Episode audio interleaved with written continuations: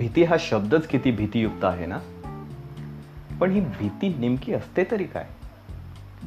साध्या शब्दात सांगायचं म्हटलं तर एखाद्या गोष्टीस सामोरे जाण्याची हिंमत नसणे म्हणजे भीती. पण या भीतीमुळे आपण बऱ्याच गोष्टींना मुकतो. आपली प्रगती जर नाही झाली तर आपली भीती हे त्याचं सगळ्यात मोठं कारण असू शकतं. एकदा असंच झालं. मी आणि माझ्या पुण्याच्या काही मित्रांनी पुण्यापासून जवळच असलेल्या भीमाशंकरला भेट द्यायचं ठरवलं. आम्ही सगळे त्यावेळेस पोस्ट ग्रॅज्युएशनच्या एंट्रन्सची तयारी करत होतो. त्यामुळे अभ्यासातून थोडा ब्रेक हवा होता. शनिवारी जाऊन रविवारी सायंकाळी परत यायचं ठरलं. आम्ही सात जण मोठा बायको निघालो. शहर सोडल्यानंतर खेडी लागली नंतर शेत आणि नंतर जंगल. भीमाशंकर हे दर्यामध्ये लपलेलं एक ज्योतिर्लिंग. आजूबाजूला पूर्ण जंगल. आम्हाला पोचता पोचता रात्र झाली. त्या जंगलातील वाटेवर फक्त आमच्या मोठ्या बाईक होत्या.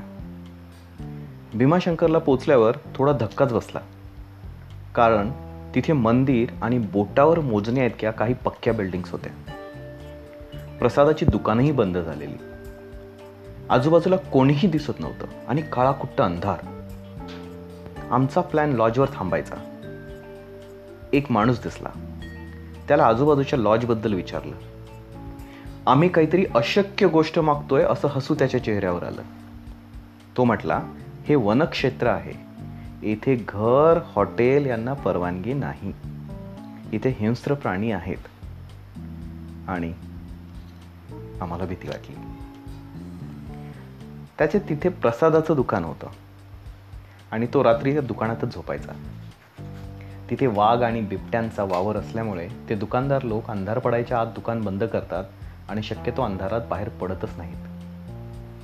बऱ्याचदा त्यांची बिबट्याशी समोरासमोर भेट झालेली. एक मित्र थोडा आमच्यापासून दूर गेलेला टॉयलेटसाठी पण बिबट्या आहे हे ऐकल्यावर कदाचित अर्ध्यातच परत धावत आमच्याकडे आला. आता आम्ही पुरते अडकलो होतो. परत जायचं म्हटलं तरी वाट जंगलातूनच. शेवटी त्या माणसाने एक उपाय सुचवला. तो म्हटला इथे मंदिराची एक धर्मशाळा आहे.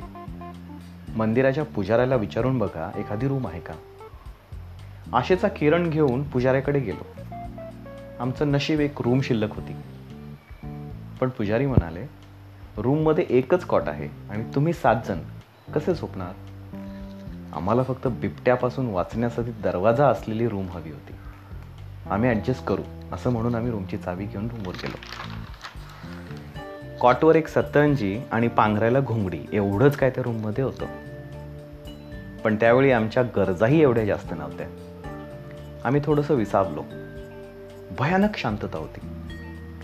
म्हणजे कितीतरी वेगवेगळे आवाज अगदी स्पष्ट ऐकायला येत होते. एक जण जास्तच घाबरला आणि ती शांतता दूर करण्यासाठी एकाच्या अंगावर घोंगडे टाकून धपाधप मारायला लागला. उरलेले सगळेजण सामील झाले. गोंधळ एवढा झाला की बाजूच्या रूममधील एक काका रागून गेले.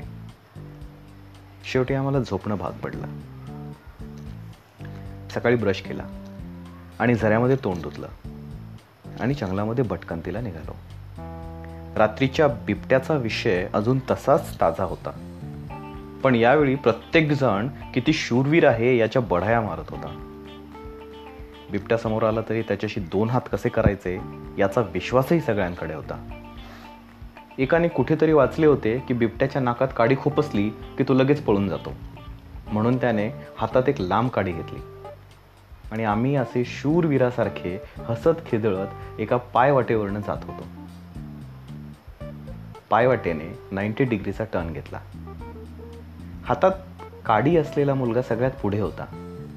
तो अचानक थांबला आणि त्याच्या हातातली काडी अचानक गळून पडली. तो एका झाडाकडे स्तब्ध होऊन पाहत होता. क्षणभर वाटलं बिबट्या आला की काय? आम्ही त्या झाडाकडे बघितलं. कमीत कमी शंभर माकडं त्या झाडावर आमच्यावर हल्ला केला असता तर आम्हाला पळणंही शक्य नव्हतं. आम्ही एकमेकांकडे बघितलं. आणि एकही शब्द न बोलता कसलाही आवाज न करता सरळ पायवाटेने निघालो. ते झाड दिसन असं होईपर्यंत आम्ही चालतच राहिलो. आणि मग काय? एकच जल्लोष. आम्ही लढाई जिंकलो होतो. आणि मग मस्ती करत एका उंच डोंगराच्या टोकरा टोकावर गेलो. तिथून जे दृश्य दिसलं ते अवर्णनीय होतं. आम्ही जर त्या माकडांना घाबरून परत गेलो असतो तर ते दृश्य आम्हाला कधीच पाहायला मिळालं नसतं. प्रश्न तो एका दृश्याचा नव्हता. प्रश्न सवयीचा होता.